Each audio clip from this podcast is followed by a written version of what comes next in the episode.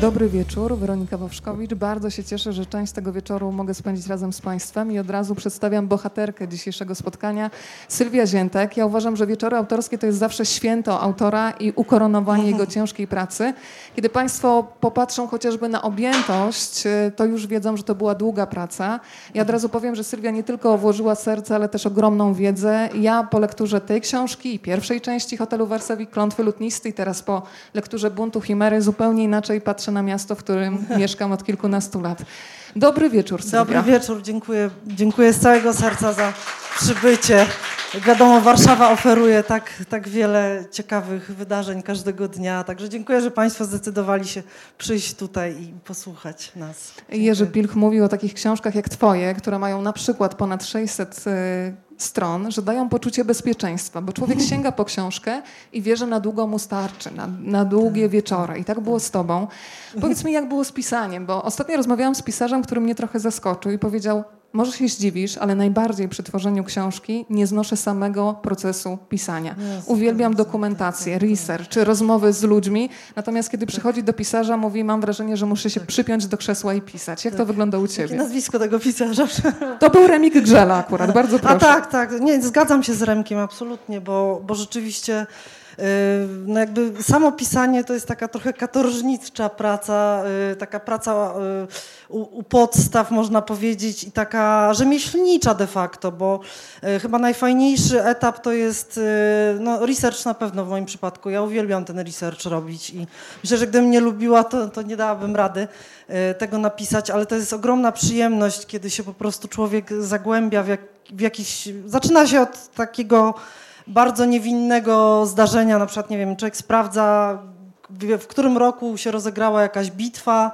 W szkole nienawidziłam tych bitew. Nie, nie wiem, no teraz widocznie muszę odpokutować. Ale ja dzięki teraz... tobie polubiłam historię, bo te historie wchodzą jakby tak przy okazji. Na tyle się angażuję w rozwój akcji, że nagle doskonale pamiętam teraz historię księcia Józefa Poniatowskiego. Na Napoleona patrzę już kompletnie inaczej, kiedy wiem, jak traktował kobiety, tak, tak. ale dzięki tobie to po prostu człowiek nasiąka jak gąbka. Nie no, cieszę się, takie miałam zamierzenie też, żeby ta historia, mówiąc tak brzydko, kolokwialnie, wchodziła bez bólu, tak? Znaczy na pewno nie chciałam napisać książki stricte historycznej, e, takiej, która, która po prostu mm, e, no, koncentrowałaby się na, e, na samej tej esencji historii. Zależało mi jednak na tym, żeby fabuła była atrakcyjna, a ta historia gdzieś, gdzieś tam przemykała bocznymi drzwiami i po prostu wchodziła, tak mówiąc wprost, do głowy czytelnikowi bez jakiegoś, jakiegoś wysiłku. I to, co powiedziałaś na początku, że, że, że właśnie to pisanie jest najcięższe. No rzeczywiście research jest bardzo fajny, wymyślanie historii też jest super fajne, aczkolwiek już troszeczkę bardziej kłopotliwe, bo to musi być logiczne, więc trzeba się trochę wysilić, żeby, żeby to wszystko się kupy trzymało. Natomiast już w momencie rzeczywiście siadania do, do pracy i do tego zapisywania, o, o, no to, to, już jest, to już jest naj, rzeczywiście najmniej przyjemny, przyjemny moment, ale, ale znaczy nie, nie chcę mówić, że zupełnie nieprzyjemny, bo zdarzają się takie super, super chwile, kiedy, kiedy się pisze, pisze i nagle tak człowiek czuje, że to po prostu się zaczyna tak składać troszeczkę jak, jak, jak jakieś puzzle i, i wszystko wskakuje na swoje miejsce. To jest, to jest świetne, świetne uczucie. Albo kiedy bohaterowie przejmują w ogóle jakby inicjatywę jest twoja tak. córka, jest twój mąż, ja się zastanawiam, jak to wygląda, kiedy pisarka wchodzi w ten cuk tak zwany. Czy, czy wtedy jesteś zwolniona ze wszystkich obowiązków i faktycznie możesz się poświęcić pisaniu? Chwila prawdy, no, drodzy no, Państwo. No tak, nie, no oczywiście muszę dyplomatycznie odpowiedzieć. Yy, no, no, zwolniona tak za bardzo nie jestem, no bo mam trójkę dzieci, więc jakby pieska i tak dalej, więc to też tak się nie da zwolnić. Ale oczywiście oni mnie bardzo wspierają i nie mogę powiedzieć, bo, bo jakby ta moja najbliższa rodzina jest naprawdę ogromnym takim supportem dla mnie. No, gdyby, gdyby nie wiem, no, nie podobało im się to, co robię, to myślę, że, że nie byłabym w stanie, bo jednak y, siedzi we mnie bardzo mocno zakorzeniona ta matka Polka, ta pani Dulska i, i ona by nie pozwoliła na to, żeby tak po prostu nic nie robić, siedzieć cały dzień przy komputerze i po prostu wymyślać jakieś, jakieś y, niesamowite historie, podczas gdy pranie by stało nieruszone i, i gary niepozmywane, także... Gary także... na razie zostawiamy gdzieś na bok, skupiamy się teraz na pisaniu. Hotel Wersowi, Bunt Chimery. Zaczyna się od tego momentu, kiedy w Kurierze Codziennym pojawia się ostatni odcinek Lalki Bolesława Prusa. Zresztą ta książka pokazuje nam, jak bogata była w prasę Warszawa w XIX bardzo, wieku. Ty wymieniasz mnóstwo tytułów. Kurier Codzienny, Bluszcz, Chimera.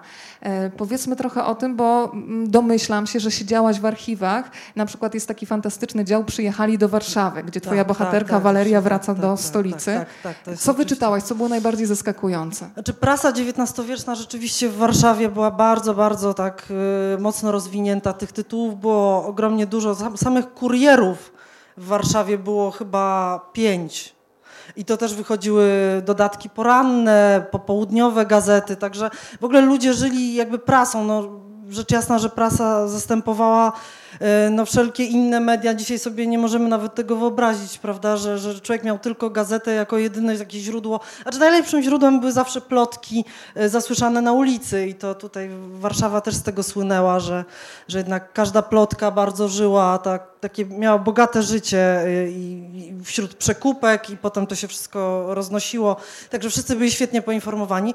No gazeta oczywiście, wtedy jeszcze gazet plotkarskich jako takich nie było w XIX wieku, więc gazeta musiała trzymać trzymać fason, powiedzmy. Więc to wszystko było tak podawane w taki teoretycznie mm, elegancki sposób, że właśnie Ale oszczercze ulotki na przykład się już pojawiały, karykaturalne, prawda? Takie ulotki, które jeżeli chciano kogoś e, zdegradować, tak, kogoś tak, tak, tak, ale to były. oczywiście nie, nieoficjalna prasa sobie na to nie mogła pozwolić. Mi właśnie bardzo pasowało, żeby wpleść do fabuły tutaj w buncie Chimery taką plotkarską gazetę. Tak mi to strasznie potrzebowałam takiego, e, takiego właśnie medium, w którym by można było kogoś obsmarować albo napisać coś takiego kompromitującego. XIX-wieczny odpowiednik faktu na przykład. Tak, tak, tak, tak, dokładnie. I nawet, e, nawet jakby pytałam się warszawianistów o to e, i, i no, no niestety powiedzieli mi, że takich, takich mediów nie było. E, wówczas, dopiero w XX wieku tak naprawdę e, tego typu plotkarskie gazety powstały. No ale właśnie radzono sobie w inny sposób, czyli, czyli po prostu tak jak to robiono wcześniej w XVIII wieku, pisano paszkwile, e, przeróżne jakieś, jakieś takie po prostu drukowano ulotki, które oczerniały, dane osoby, no i po prostu rozdawano to, na ulicach. Y, zresztą to jest świetna, świetna metoda, dzisiaj nie wiem, jakoś już niestosowana o dziwo, ale, ale no na przykład w XVIII wieku... Ja Mówi chwili, to prawniczka. tak, tak, ja w tej chwili jakby mentalnie jestem jeszcze w XVIII wieku, bo teraz jakby utknęłam na, na tej epoce.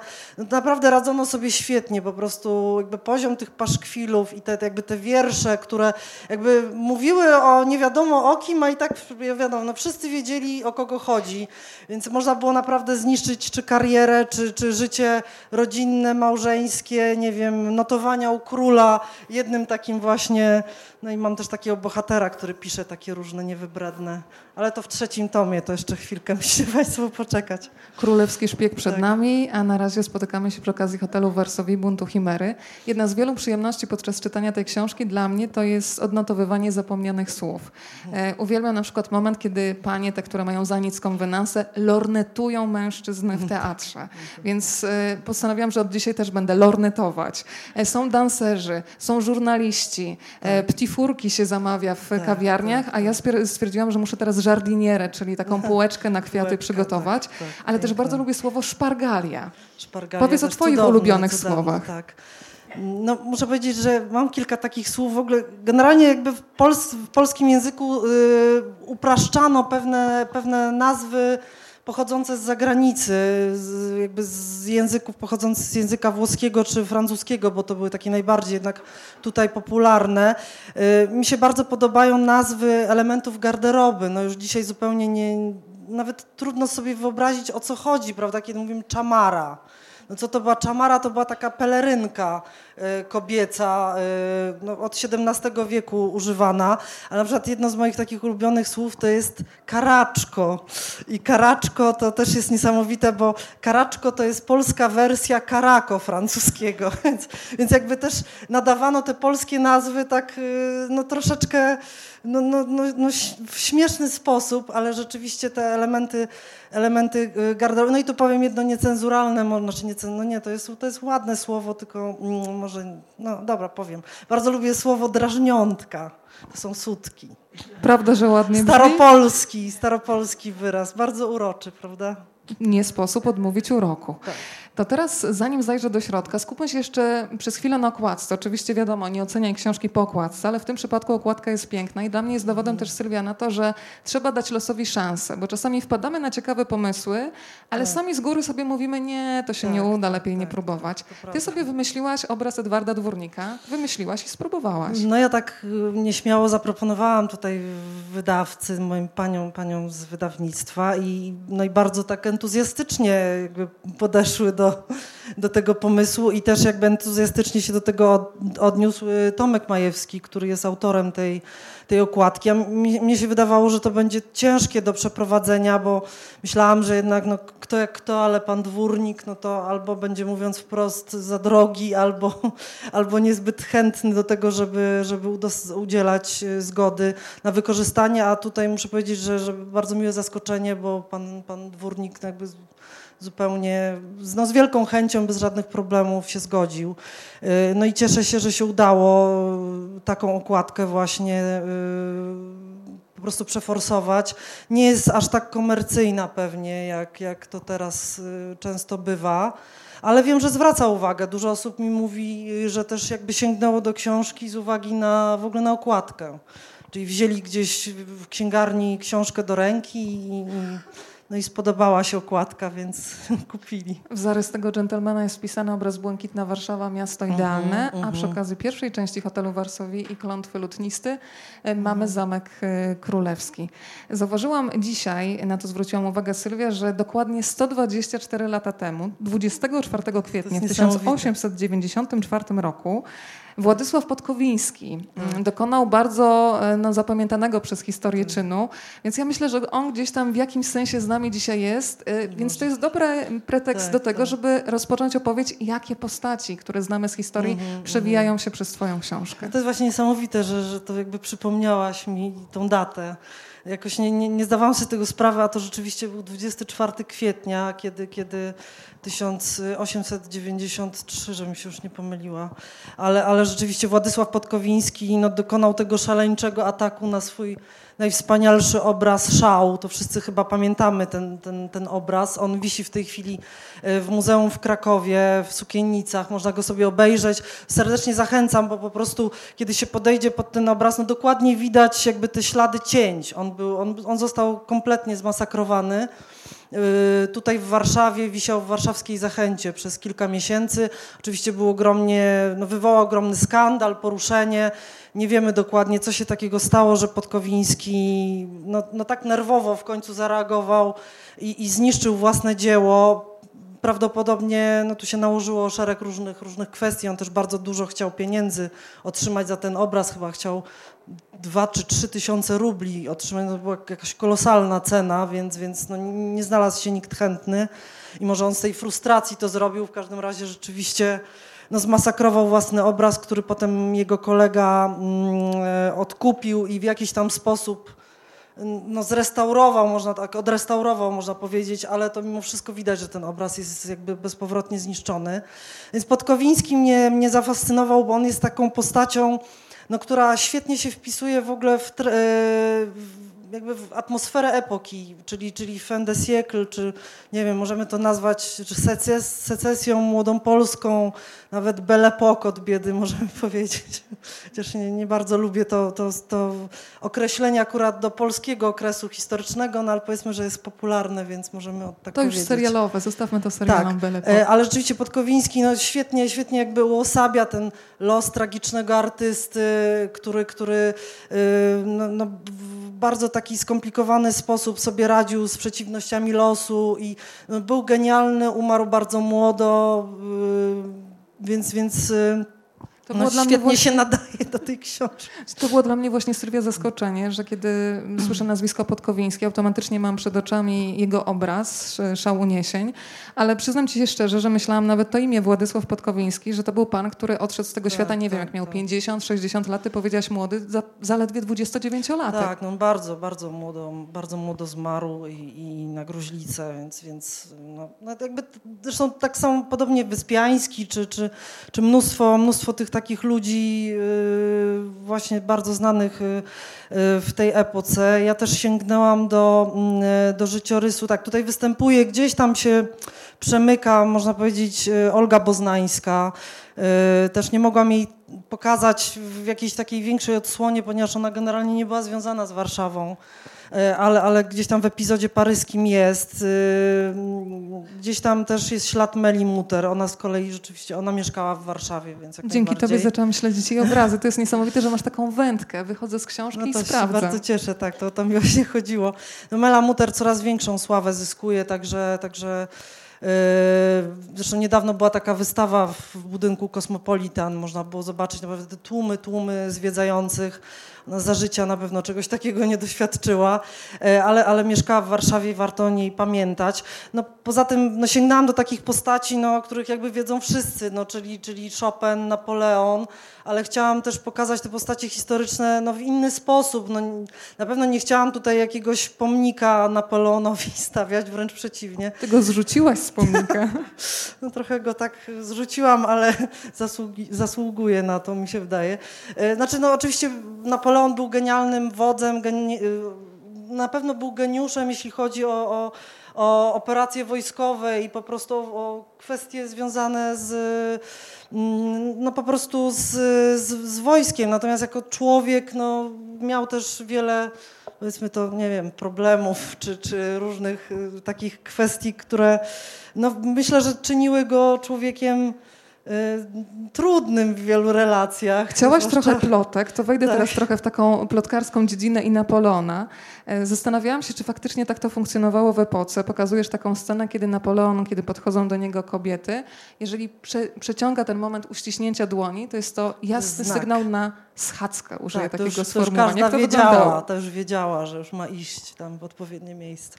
E, tak, e, no po prostu z tego też, co, co, co udało mi się mm, dowiedzieć o Napoleonie i to bardziej właśnie z jakichś takich no, książek czy, czy informacji pozyskanych z francuskich źródeł, bo u nas jednak, jeśli wychodzą biografie Napoleona, to jest on tak pokazywany nobliwie i to są takie biografie no bardzo, bardzo poważne i pokazujące jakby jego dokonania militarne czy, czy jakieś sukcesy polityczne.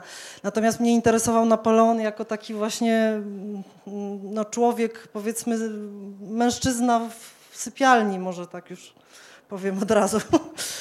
I, I, dowiedziałam się kilku takich ciekawych szczegółów. No on też miał bardzo specyficzny sposób w ogóle prowadzenia e, rozmowy z kobietami. Wydaje mi się, że jednak miał pewien problem w relacjach takich damsko-męskich, a ponieważ no, był człowiekiem o ogromnej mm, ogromnej władzy. No w zasadzie no w pewnym momencie był człowiekiem najpotężniejszym chyba, chyba na świecie, więc jakby każda kobieta, która miała z nim tą styczność, no miała świadomość, no dzisiaj to nawet nie możemy tego porównać, bo no nie ma takiego pana na, na, na tym świecie, aż takiego robiąc, robiącego aż takie wrażenie. No i tutaj sięgałam na przykład do pamiętników y, Polek, które opisywały właśnie te wizyty Napoleona w Warszawie, na przykład do dzienników Anetki Potockiej.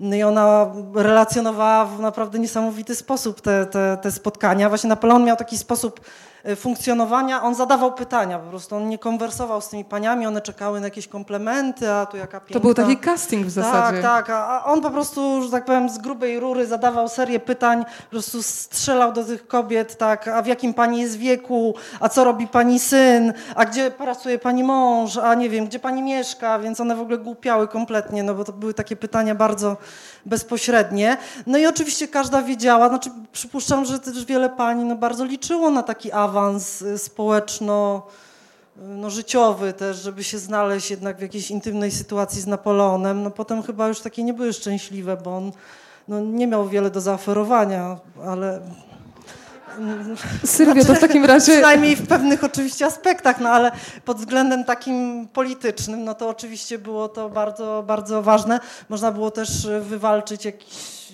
jakieś po prostu apanarze dla małżonka, brata czy kochanka, no zawsze coś można było zdziałać. Ale, ale rzeczywiście, ja też chciałam panią Walewską pokazać trochę inaczej, bo my myślimy romans Napoleona z panią Walewską i przypominają nam się te filmy, jest taki fantastyczny film jeszcze z Gustawem Holubkiem, prawda, gdzie on jest takim właśnie nobliwym, fantastycznym Napoleonem, a ta pani Walewska taka cnotliwa i urocza. No a tutaj to trochę no, wyglądało jednak inaczej, bo właśnie pani Wale, Walewska została wyłoniona w takim castingu na kochankę y, tutaj wśród Polek, no bo Napoleon przebywając w Warszawie po prostu chciał no, spróbować też y, no jak to, jak, jakie są polskie kobiety. No i miał pewne konkretne wymagania, no i przekazał te wymagania, to, to jego szwagier akurat, pan Murat tym się zajmował i on znalazł, no, znaleziono panią Walewską, więc też te różne takie właśnie legendy, że to jakby polskie stronicy, polscy patrioci tą panią Walewską wystawili Napoleonowi, żeby ona walczyła o Polskę. No tak chyba nie do końca to nie do końca to była prawda. Aczkolwiek nie no to, to jakby tu odsyłam do książki też nie to, to nie jest tak, że ja relacjonuję ten romans bardzo szczegółowo, ale, ale można sobie doczytać też, jakie były losy mm, później pani Walewskiej. Ona miała syna z Napoleonem, który rzeczywiście zrobił bardzo dużą karierę we Francji. E, no i, i, muszę powiedzieć, że jakieś tam uczucia dla niego na pewno miała. No, niekoniecznie chyba to w drugą stronę. Zresztą kiedyś sam Napoleon, tak, to jest też jego słynne stwierdzenie, że on w ogóle nie kochał, e, jakby w ogóle nie wie o co chodzi w miłości. Miłość to w ogóle jest, nie, nie jest coś, co on bierze na poważnie pod uwagę. Y, w zasadzie chyba jedna to była Józefina, do, co do której miał jakieś tam uczucia, ale to dlatego, że ona nim pomiatała, tak mi się wydaje. Powiedziałaś takie ładne zdanie, no pewnie jakoś tam może go trochę kochała i przypomniała mi się Waleria z twojej książki, gdzie pada zdanie, kochać go nie umiała, ale postanowiła być dla niego dobra. Jaka to jest szlachetna postawa. No taka życiowa dosyć. Życiowa. No tak, no ja też jakby chciałam, żeby ci moi bohaterowie, znaczy chcę cały czas, żeby oni byli mm, no tacy jednak y, mm, no, no, mocno osadzeni w rzeczywistości. Znaczy nie bardzo mnie interesuje taka konwencja takiego typowego romansu, gdzie, gdzie właśnie y, wszyscy się po prostu, wszyscy do siebie wzdychają i ta miłość jest taka, można powiedzieć, płaska i, i jednowymiarowa. No wydaje mi się, że jednak... Ty niszczysz y, wszystkie pozory. Tak, no tak. Głębiej wchodzisz. powiedzmy, oczywiście nie chcę mówić, że tutaj ci bohaterowie nie mają prawdziwych uczuć, bo akurat ta Waleria, o której wspomniałaś, no ona się no, mocno jest zadłużona w też wspomnianym Podkowińskim i to, to wydawało mi się bardziej takie jednak y, mm, realne, żeby, żeby szukała jakichś takich swoich, y, y, znaczy ulokowała swoje uczucia, skoro sama była artystką, no to ulokowała w artyście niż w tym takim panu niepozornym, który tam się gdzieś przewijał. Powiedziałaś, że niewiele miał do zaoferowania Napoleon, jeżeli chodzi o sztukę miłości, tak to powiem dyplomatycznie. To jak wiele miał do zaoferowania Józef Poniatowski? Nie ukrywam, że most Poniatowskiego jest moim tak, ulubionym tak, tak. mostem w Warszawie, ale teraz, kiedy nim przejeżdżam, to przypominam sobie konkretne wątki z twojej książki, z buntu Chimery. No i myślę przede wszystkim o francuskim potworze. Kto się tak, kryje tak, za tą nazwą? Tak, pani de Vauban słynna tak y, y, Henriette de Vauban y, i taka hetera warszawska, no straszna, straszna kobieta, można powiedzieć. Znaczy sam Poniatowski, to wspomniałaś, to jeszcze chwilę o nim powiem. No Poniatowski to jest bardzo złożona postać, też o nim myślimy jako takim właśnie bohaterze naszym narodowym i on rzeczywiście tym bohaterem w pewnym momencie życia się stał, bo chociaż nie zapowiadał się, mówiąc wprost, bo przez wiele, wiele lat no, no, czerpał korzyści po prostu z życia, no, bawił się świetnie. No, on właśnie w przeciwieństwie do Napoleona miał bardzo ponoć dużo do zaoferowania i, i rzeczywiście wiele pań skorzystało. Yy, także, także on... Ten tupecik mnie tylko trochę tupecik, rozczarował. tak, chociaż właśnie jak się patrzymy na jego te wizerunki, to znaczy on oczywiście no, jest pokazany zgodnie z modą z epoki, czyli no dzisiaj to nas trochę odrzuca, tak, te, te spodnie takie dotąd, yy, czy, czy te, te tu faworyty i tak dalej, no nie jest to nasz dzisiejszy powiedzmy styl, ale, ale myślę, że on był bardzo przystojnym mężczyzną, no mimo tego tupeciku. E, no to trudno powiedzieć, ale, ale e, no on był takim hulaką niesamowitym i rzeczywiście tutaj, kiedy w Warszawie e, rządzili Prusacy, bo to był, Warszawa była pod okupacją pruską na samym początku XIX wieku, o tym też zapominamy, może nie wiemy, no to generalnie jakby Poniatowski i ten właśnie krąg jego, jego przyjaciół, no świetnie się tu bawili, po prostu urządzali jakieś niesamowite zabawy. E, właśnie tam też przytaczam w książce e, taki sposób e, Józefa Poniatowskiego na, na świetną zabawę. On urządzał takie wyścigi przez Warszawę nago na koniach. Ci panowie sobie po prostu Fantazji galopowali. sposób odmówić. Więc po prostu jakiś, jakaś biedna mieszczka albo nie wiem, handlarka po prostu stawała jak wryta widząc po prostu pędzących na oślep jakichś nagich facetów na koniach, więc to musiało robić jakieś dziwne wrażenie. No, bawiono się tam niesamowicie i właśnie y, ich pałacem pod blachą zawiadywała no ta, ta no, kochanka do pewnego momentu, później to już była taka przyjaciółka albo taka, można powiedzieć, no pani, która generalnie mm, no była w związku z Poniatowskim, ale oczywiście y, może już nie łączyły ich jakieś tam relacje romantyczne ani cielesne, tylko po prostu ona nim, mówiąc wprost, rządziła i dyrygowała. Natomiast y, no, nawet mu tam podsuwała też jakby inna. Znaczy każda, która się dostawała do Poniatowskiego, pani musiała też być zaakceptowana i wyselekcjonowana przez panią de Vauban. A czym sobie mm. zasłużyła na to miano francuskiego potwora? No ona była ponoć okropna, to znaczy już pomijając jakby jej szpetotę zewnętrzną, którą miała fantastycznie zamaskować, bo miała jakieś takie bardzo y, okropne dziury po ospie, co też oczywiście w tamtych czasach nie było niczym specjalnym, no większość ludzi miała, natomiast y, no mimo jakiegoś tam zaawansowanego wieku i, i takich y, no skromnych walorów fizycznych, no potrafiła po prostu uchodzić za piękność, a no miała te, też specjalne sposoby, które wykorzystywała, czyli na przykład tak jak tu dzisiaj siedzimy, gdybyśmy tak powyłączali te światła i nie wiem, zostawili ze dwie świeczki, no to powiedzmy, że pewnie wiele z nas, no ja na pewno bym zyskała, tak, na, na urodzie, no więc ona się ratowała w ten sposób, że po prostu przebywała praktycznie półmroku. w ciemnościach, w takim półmroku, że no też jakby nie bardzo Jakie można pole było, dla wyobraźni. tak, nie można było specjalnie dojrzeć tych, tych jej dziobów na twarzy.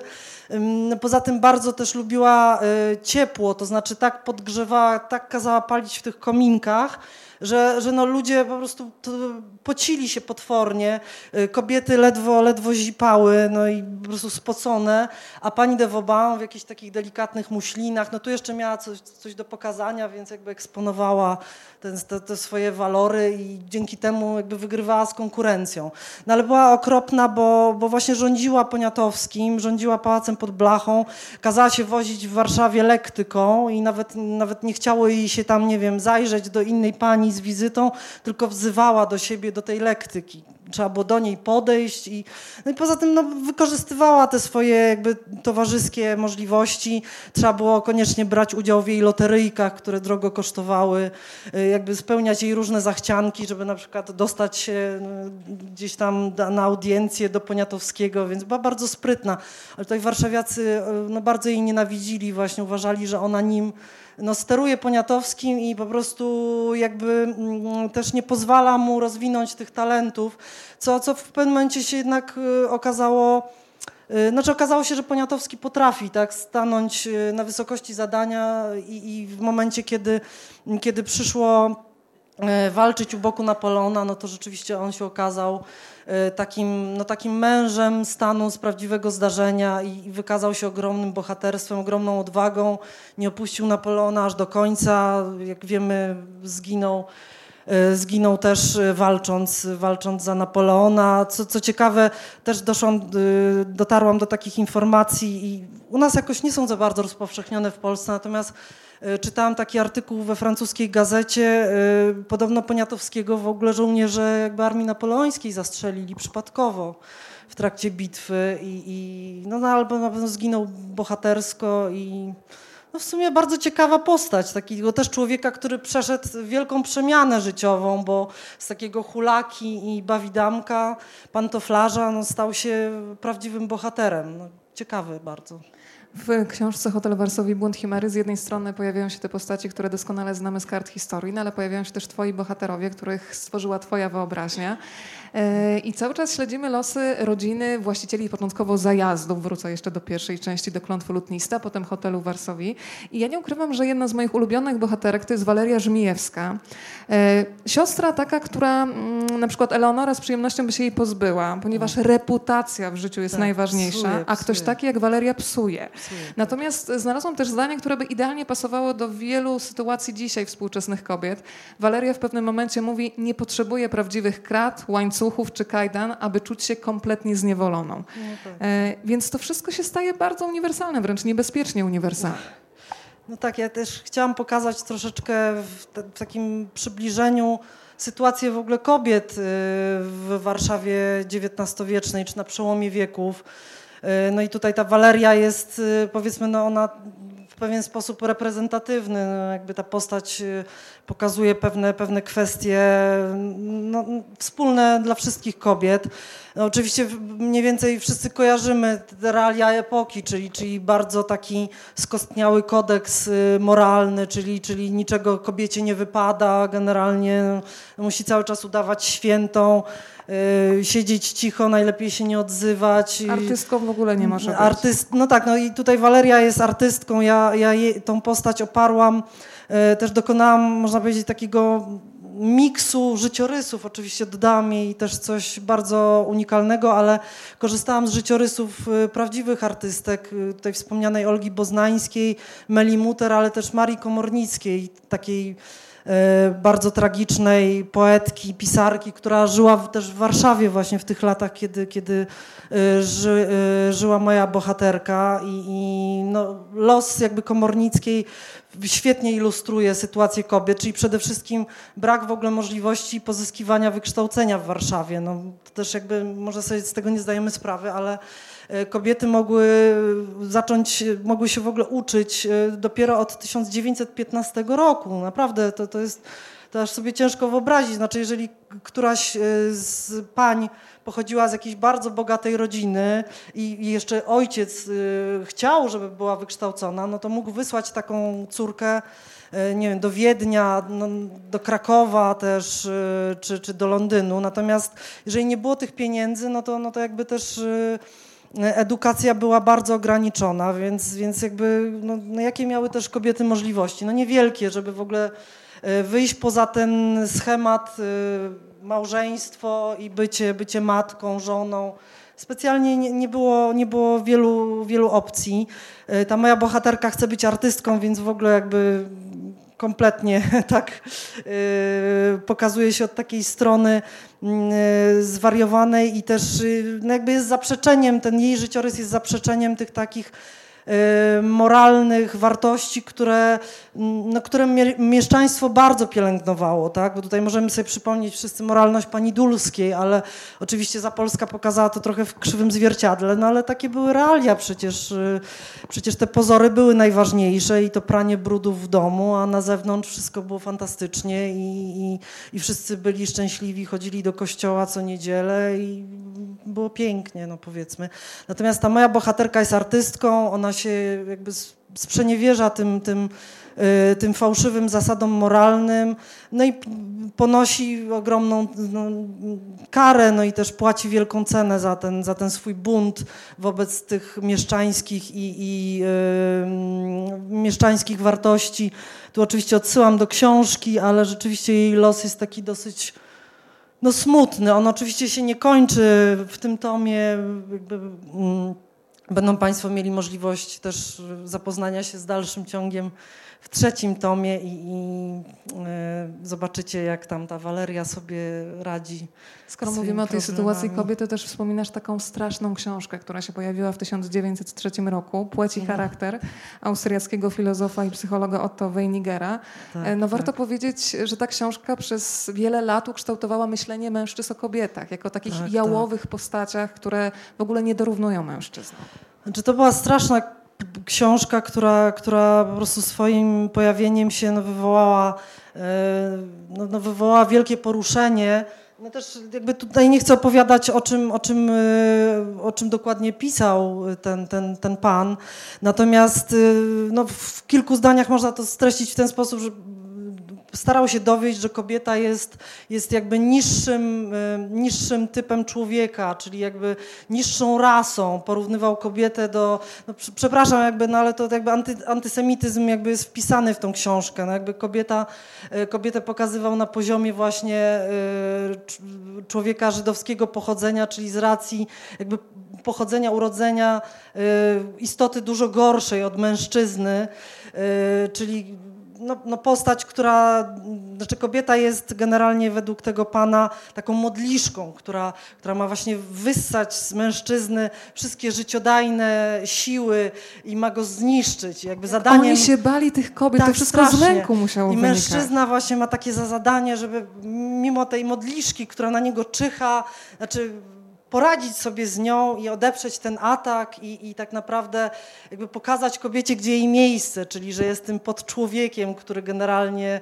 y, nie ma, nie ma uczuć, nie ma osobowości, nie ma duszy. No on tam już to, tak straszne rzeczy wypisywał, że nawet nie chcę o tym opowiadać. No ale to bardzo trafiło, to trafiło na podatny grunt. No i wielu no przykro mi to powiedzieć, ale wielu panów się mocno identyfikowało z tym. Znaczy, przypuszczam, że też y, bardzo y, wpasowało się w, w kompleksy, które też no, jakby nie bez, nie bez kozery no, nauka Freuda, prawda, tak się rozwinęła jakby zaczęła, zaczęła właśnie bazować na tych, na tych przeróżnych kompleksach i zahamowaniach, które, które były wówczas y, bardzo, bardzo takie mm, natężone. Y, no, książka zrobiła wiele, wiele złego. Zresztą sam autor dosłownie chyba kilka miesięcy po, po napisaniu popełnił samobójstwo, no ale jakby szkody, jakie poczynił tą książką, y, no, były ogromne i później przez wiele, wiele lat jakby wspominano te tezy właśnie jego i twierdzono, że, że no, kobieta jest tym po prostu, tym pozbawionym duszy, jakimś takim służalczym bytem wobec mężczyzny. No dzisiaj oczywiście też jakby walczymy z tym cały czas. Niektórzy do dzisiaj chyba też takie poglądy prezentują niestety, ale walczymy z tym mocno. Kiedy czytałam Hotel Warszawie Bunt Chimery, pomyślałam sobie, że niedługo powinny powstać takie trasy turystyczne e, śladami bohaterów hotelu Warszawie, bo na przykład dowiedziałam się w końcu dzięki tobie, bo wielokrotnie widziałam na zdjęciach takie piękne, secesyjne budynki z kręconymi mm. schodami. Zawsze myślałam, że chciałabym tam pójść i porobić ciekawe zdjęcia, ale nigdy nie wiedziałam gdzie. Teraz już wiem, że ulica Kłopotowskiego tak, na tak, przykład. Tak, tak, Jak często ty spacerujesz albo na przykład swoim znajomym rodzinie mówisz, a tutaj na przykład w XVII wieku tak. było tak, no, a myślę, tutaj wracając do Chimery w XIX było myślę, tak. że moja rodzina to już ma potąd. Naprawdę. Po prostu jak gdzieś idziemy, to już, już nie, słuchać mnie nie mogą, bo e, gdzieś tam właśnie podążamy, a ja przy każdej tablicy się zatrzymuję i ojej, ojej, a tutaj było to, a tutaj tamto, już po prostu nikt mnie nie może słuchać. Także rzeczywiście no, ja bardzo lubię takie, mm, takie chodzenie po Warszawie, takie na oślep. Czyli, czyli no oczywiście mogę sobie na to od czasu do czasu pozwolić, co też jest jakby wielkim luksusem, że mogę sobie po prostu pójść, nie wiem, no, na Powiśle y, i, i zacząć od powiedzmy od, od tego widoku ze skarpy na, na ten fantastyczny ogród, y, ogród sióstr Szarytek. Zawsze patrzę z, wielkim, z wielką zazdrością po prostu jak, jak te siostry mają tam fantastycznie. To jest XVII-wieczny klasztor y, i do tej pory przetrwał ten ogród w takim jakby mniej więcej no, podobnym, w podobnym klimacie, jak to było w XVII wieku i zawsze sobie patrzę, jak te siostry spacerują po tym ogrodzie, a tutaj widać jakby nad tym ogrodem tą kopułę Stadionu Narodowego, wszystkie y, apartamentowce Powiśla i to taka enklawa. Można sobie właśnie zacząć w takim dowolnym miejscu miasta i po prostu iść przed siebie i, i zawsze, zawsze trafiam na jakieś niesamowite po prostu budynki albo nawet takie, które widziałam tysiąc razy i nie wiem, tysiąc pierwszy raz trafiam i po prostu coś, coś mi zaczyna tam świtać w głowie, sprawdzam sobie historię tego budynku i naprawdę wbrew, wbrew pozorom mamy sporo takich, takich y, y, miejsc niesamowitych, takich budowli, które może no też i odbudowane są, ale jakby historię mają taką, a nie inną, warto, warto do, niej, do, do niej sięgnąć. I to jest, no to jest cudowne, bo sama też zauważyłam właśnie pisząc książkę, że i wiele osób mi o tym mówiło, że na przykład, nie wiem, potrafią w zasadzie od 15 lat chodzą jedną trasą, prawda? Tutaj gdzieś, gdzieś się przemieszczają po Warszawie i tak naprawdę gdyby mieli teraz coś powiedzieć o tych budynkach mijanych Nawet tej o trasie, ulicy, przy której się mieszka. Tak, no to po prostu nawet, nawet nie wiedzą no w zasadzie nie wiedzą nic o tym. No, no, oczywiście jakiś tam kościół, ale, ale w ogóle co to za kościół, od kiedy on stoi, albo, albo jakiś pałac. Yy, oczywiście oczywiście mamy, mamy też ten bagaż w postaci historii II wojny światowej myślę, że to jest dla nas bardziej takie jednak, y, no bardziej nam trafia do wyobraźni. Dzisiaj, kiedy się przemieszczamy po Warszawie, zresztą samą ulicą Długą, wystarczy się przejść, to jest ta ulica, gdzie ten mój hotel y, stoi. No tam co chwilę mamy jakąś tablicę, która upamiętnia wydarzenia z powstania i, i zresztą gdziekolwiek nie pójdziemy w Warszawie, no to te ślady wojny są bardzo żywe i, i to sobie jeszcze jesteśmy w stanie jakoś wyobrazić. Natomiast trochę ciężej jest sięgnąć y, dalej, to znaczy idziemy do łazienek, no to powiedzmy jakby rozumiemy, tak, że, że co tam się działo w XVIII wieku, ale, ale na przykład wyobrazić sobie XVII-wieczne y, pałace, czy, czy, czy nawet wygląd po prostu Starego Miasta w XVII wieku, no to jest w zasadzie Ja dzięki no Tobie mogłam trudne. sobie wyobrazić na przykład dom kary i poprawy, tak? Tak to było? Tak, Mieścił tak, się w Warszawie, tak, tak, sprawdzę tak. w swoich notach, tak, tak. Dom tak, kary no i poprawy, było... gdzie trafia Maurycy Szpakowski na bardzo przemocowy typ, ale takie typy też się pojawiają tak, teraz tak, niestety cały czas. E, ten dom kary i poprawy, sama nazwa jest już intrygująca. Tak, tak, no oczywiście to było takie więzienie, które powstało no, na, na bazie takich idei, powiedzmy, resocjalizacyjnych ale generalnie no, nie cieszyło się jakąś tam wielką sławą i chyba specjalnej poprawy to tam nikt nie, nie doświadczył. E, ale, ale w ogóle same więzienia warszawskie te, te z, z dawnych czasów też są bardzo ciekawe, bo e, w Warszawie na rynku Starego Miasta stał ratusz. To też może nie wszyscy jakby pamiętamy czy wiemy. E, no dzisiaj sobie nawet to trochę trudno wyobrazić, no ale tam stał ratusz i na przykład w podziemiach były, były takie lochy, gdzie, gdzie zamykano więźniów, a przed ratuszem stawiano takie klatki na przykład na kłótliwe handlarki. Tak? Jak tam któraś za bardzo się wydzierała, no to ją wstawiano do takiej klatki i ona tam po prostu musiała, nie wiem, ze dwa dni, trzy siedzieć, więc, więc można sobie było podejść i obejrzeć i, i po, nie wiem, podręczyć jeszcze tą, tą biedną kobietę, która tam siedziała w tych... No w ogóle więzienia to jest też jakby osobny temat. Nie mamy wielu, niestety to też jest problem w ogóle Warszawy i, i no, no nie mamy aż tak bardzo wielu źródeł, bo, bo większość, większość tych, tych źródeł z dawnych epok no, uległa zniszczeniu, czy najpierw to potop szwedzki yy, zniszczył te, te dawne dokumenty, później oczywiście przeróżne koleje tutaj Rosjanie powywozili też Biblioteka Załuskich, która została zmasakrowana, no, a później już jakby kiedy przyszła druga wojna, no to już wiemy mniej więcej co się stało.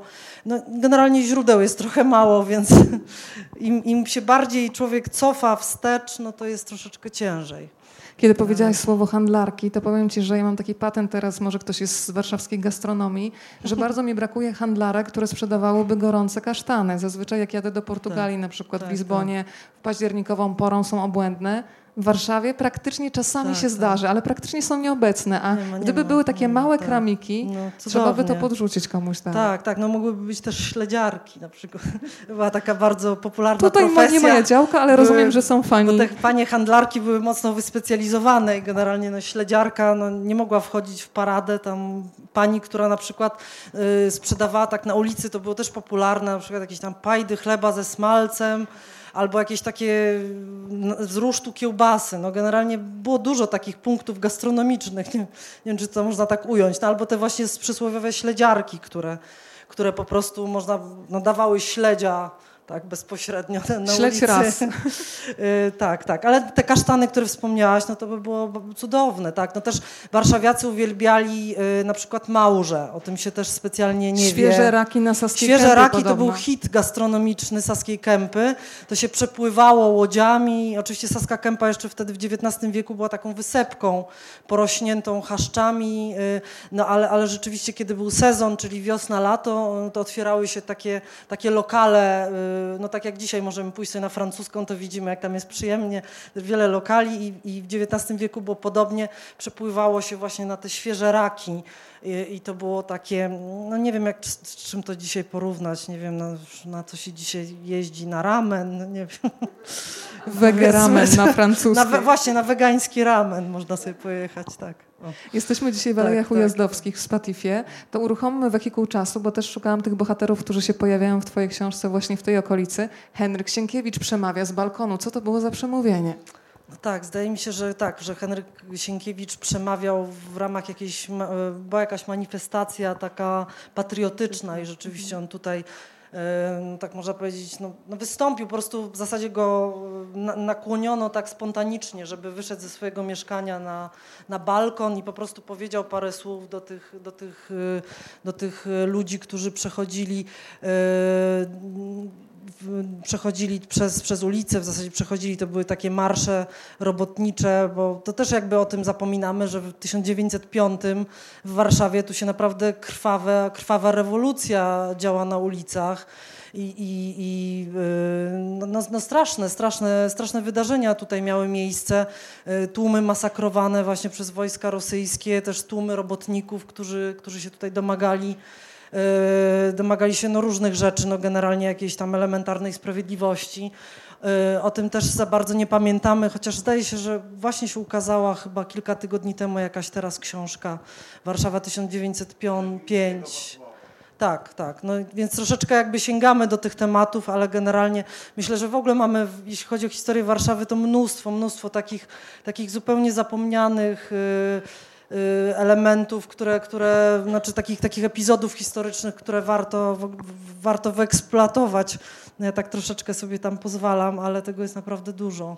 Razem z jednym z swoich bohaterów, z Ludwikiem, ruszamy też w taką trasę kawiarnianą, bym powiedziała. Ja byłam pod wrażeniem hipsterem i też. Tak, to był hipster, faktycznie masz rację, XIX-wieczny. Ja byłam pod wrażeniem nazw tych y, lokali. Tak. Dziurka Marysi, no, przepraszam. Cudowny lokal. Kawa u Brzezińskiej. Powiedzmy jeszcze, gdzie nas prowadzisz, bo to są lokale, które faktycznie, jak rozumiem, częściowo przynajmniej istniały. Tak, tak. No tutaj, gdzie była, y, to Państwo na pewno kojarzą honoratkę, tak? Tutaj w tej chwili to jest Cafe Nero, zdaje się, przy, przy ulicy... Yy, o Jezus Maria, mam zaćmienie. Koź... Koźlej, tak. Yy, Koziej, tak. I, i tam, tam był taki słynny też właśnie lokal, właśnie tam się mieściła też ta kawa u Brzezińskiej. E, no generalnie może nie było tych lokali tak wiele, na Miodowej też były, były zlokalizowane. Na ulicy Koziej to były takie bardziej lum, no takie lumpiarskie, można powiedzieć, takie nie trochę bardziej niebe, niebezpieczne, ale tam też panowie właśnie, młodzież studencka, panowie bardzo lubili przesiadywać. Ta dziurka Marysi to był taki maleńki lokalik, no właśnie ta nazwa dziurka to jakby nawiązywała do znikomej przestrzeni. Tam się trzeba było przemykać przez jakiś taki wąski korytarzyk, żeby tam w ogóle dotrzeć. No i to był jeden z takich ulubionych lokali Chopina młodego, którego ja też pozwoliłam sobie pokazać w tej książce jako takiego właśnie dwudziestoletniego młodzieńca, taki typ kawiarniany, który właśnie zakochany młodzian w Konstancji, Konstancji Gładkowskiej, na takim, też w takim momencie życia, kiedy, kiedy komponuje swoje koncerty fortepianowe. Jak wiemy, on tylko dwa skomponował i oba w Warszawie w 1830 roku, o tym też jakby nie pamiętamy. To Warszawy bardzo słychać, naprawdę, kiedy, kiedy sobie, znaczy wpadłam w jakiś, w jakiś taki obłęd, rzeczywiście pisząc te fragmenty, bo Mamy sporą tutaj płytotekę. Mój mąż jest wielkim melomanem, więc ma tych wykonań koncertów, nie wiem, 50 czy, czy ileś. Ja to wszystko przesłuchiwałam po prostu w jakiejś manii, ale naprawdę słychać. Znaczy, kiedy się słyszy tą, tą muzykę, to, to ta Warszawa jest po prostu w tych koncertach. I to, to, jest, to jest cudowne. No i właśnie taki, takim typem kawiarnianym był Chopin. Też się gdzieś tam plątał Słowacki. Też go gdzieś tam pokazałam jako takiego właśnie urzędnika niezadowolonego ze swojego życia, który chciał rzucić pracę i zacząć pisać. To tak jakbyśmy dzisiaj właśnie taki typ, który nie chce już w korporacji pracować i chce pisać, no taki właśnie... Taki typ siedzi znaczy, właśnie nie, no, nie śmiałabym się, odważyła tak się. porównać do słowackiego absolutnie, ale, ale, ale, ale no takie typy właśnie no, bardzo, bardzo dzisiejsze, tak? I ta młodzież kawiarniana tak sobie tam sączyła poncz zamiast chodzić na studia od kawiarni do kawiarni. No to Bardzo słuchaj, miło było. Były już świeże raki na Saskiej Kępie. E, Ptifurki można było zamówić w kawiarni. Ja bym teraz chciała, żebyśmy na chwilę uruchomiły wehikuł czasu i niech seanse spirytystyczne się pojawią. Za sprawą bohaterki, którą bardzo lubię, chociaż ona jest niesympatyczna. Tak, tak, e, tak. Też potrafi mocno rządzić, natomiast jest tak, tak wyraziście zarysowana, myślę o pani Wandeczce, czyli tak. pani Wanda Mednis, która tak, wprowadza spore zamieszanie w hotelu w Warszawie. No tak, to jest taka trochę tajemnicza postać. Y, ja ją sobie wymyśliłam, w zasadzie ona mi się sama, że tak powiem, wepchnęła do książki, bo jakoś nie planowałam jej za specjalnie, ale, ale kiedyś, y, kiedyś w trakcie pobytu w Rzymie widziałam taką panią, która po prostu miała takie, troszeczkę wyglądała tak zewnętrznie jak Gertruda Stein. No możemy sobie przypomnieć mniej więcej taka pani właśnie taka mocnej budowy, krótko obcięta, z taki, takim wyrazistym wyrazem twarzy i właśnie ta pani była tak, tak niesamowicie ekscentrycznie ubrana, mimo dzisiejszych jakby czasów, jakiś taki żakiet zupełnie XIX-wieczny z jakimiś takimi bufkami, turkusowy, w ogóle po prostu postać nie, niewiarygodna i ona mi mm, jakoś tak zapadła w pamięć. Z tej ulicy weszła do książki. Tak, i stała się tą Wandą Medni, z taką trochę taką demoniczną postacią, która generalnie jest, y, też ją troszeczkę wzorowałam na postaciach z kręgu Colette, y, czyli, czyli tej, tej francuskiej pisarki, którą jakby też wszyscy znamy, tak, która napisała Klaudynę, cykl powieści o Klaudynie. Ja czytałam sporo o Colette i, i o Paryżu czasów właśnie no, początku XX wieku. No myślę, że Warszawa to jednak no, no, no, no nie była tym Paryżem, ale te, te, te, właśnie takie te lawendowe imprezki tam starałam się troszeczkę pokazać, czyli takie, takie wieczorki e, pań, e, jak to powiedzieć, żeby było stylowo, pan, pań, które kochały w duchu safony. O. Jak ładnie, można? Można. Tak, tak. Ale ja chciałam pani po... właśnie takie. Ja też sobie sobie pomyślałam, że jeżeli dzisiaj komuś się wydaje, że ktoś prowadzi, jak to nazwać, taki rozpasany tryb życia, to trzeba mu przypomnieć, że nasi poprzednicy, nasi przodkowie tak, tak. zawiesili poprzeczkę bardzo wysoko. Tak, Można tak, się bardzo. starać doskoczyć, ale tak, myślę, tak. że jesteśmy na pozycji przegranej. Tak, tak. No, jakby ich życie było bardzo, bardzo bujne i kontrowersyjne, aczkolwiek e, no jakby tym się różnimy od, od, od znaczy w dzisiejszych czasach e, no jednak nie jesteśmy w stanie aż tak bardzo się zakamuflować. Już nie chcę tu mówić o mediach społecznościowych ani takich rzeczach, ale, ale mimo wszystko no też nie mamy takiej, takiej presji tego kamuflażu. Yy, natomiast kiedyś yy, no człowiek nie mógł sobie pozwolić jakby z wielu przyczyn na, na ujawnianie no, no, no przeróżnych aspektów swojej osobowości, czy, czy w ogóle swoich zainteresowań, tak to ujmę yy, górnolotnie. No trzeba było jednak... Kariera w dyplomacji. tak, no, trzeba było jednak trzymać fason i jednak no, na zewnątrz te pozory były bardzo istotne, bo jeżeli ktoś się nie stosował do tych pozorów, no to był po prostu wykluczony społecznie, a takie wykluczenie społeczne, no to wcale nie było romantyczne. Dzisiaj możemy sobie wyobrażać, że, że tak, taki wykluczony artysta y, to, to, to wiódł ciekawe życie. Otóż nie, no wykluczony po prostu człowiek umierał na ulicy z głodu. No taka jest też prawda. Wielu zresztą artystów zmarło na warszawskich ulicach z głodu. E, jakichś, jakichś malarzy, rysowników, którzy po prostu nie byli w stanie właśnie funkcjonować w tych społecznych relacjach, kiedyś się wszystko opierało na, e, na relacjach takich osobistych, społecznych i po prostu trzeba było no, trzeba było jednak te pozory zachowywać, czyli, czyli już nie mówiąc o tym, że e, no, małżeństwo było, było taką stricte instytucją Mm, no można powiedzieć, no nie, nie, chcę powiedzieć handlową, no ale jednak jakimś Podnosiło kontraktem. status. Tak jak Waleria powiedziała, że nie może tak. go kochać, ale będzie dla niego chociaż dobra, bo wiedziała, że kiedy zostanie mężatką, to jej pozycja jednak trochę podskoczy. No tak, poza tym jednak no, no też kobieta nie miała specjalnie innego wyjścia. Znaczy, jeżeli chciała wyjść sama na ulicę, no to musiała mieć męża, no więc, więc jakby chociażby z tej prostej przyczyny mieć jakąś elementar, jakiś elementarny zakres swobody, e, to musiała tego męża mieć.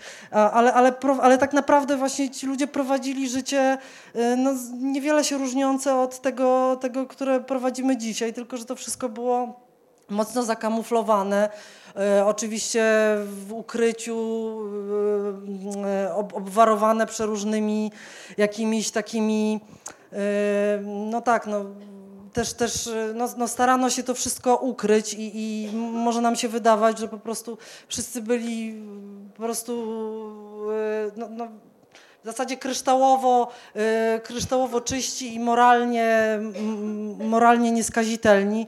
No ale jak wiemy, tak wcale nie było, tylko tutaj troszeczkę trzeba może sięgnąć do, do listów z epoki, do, do dzienników.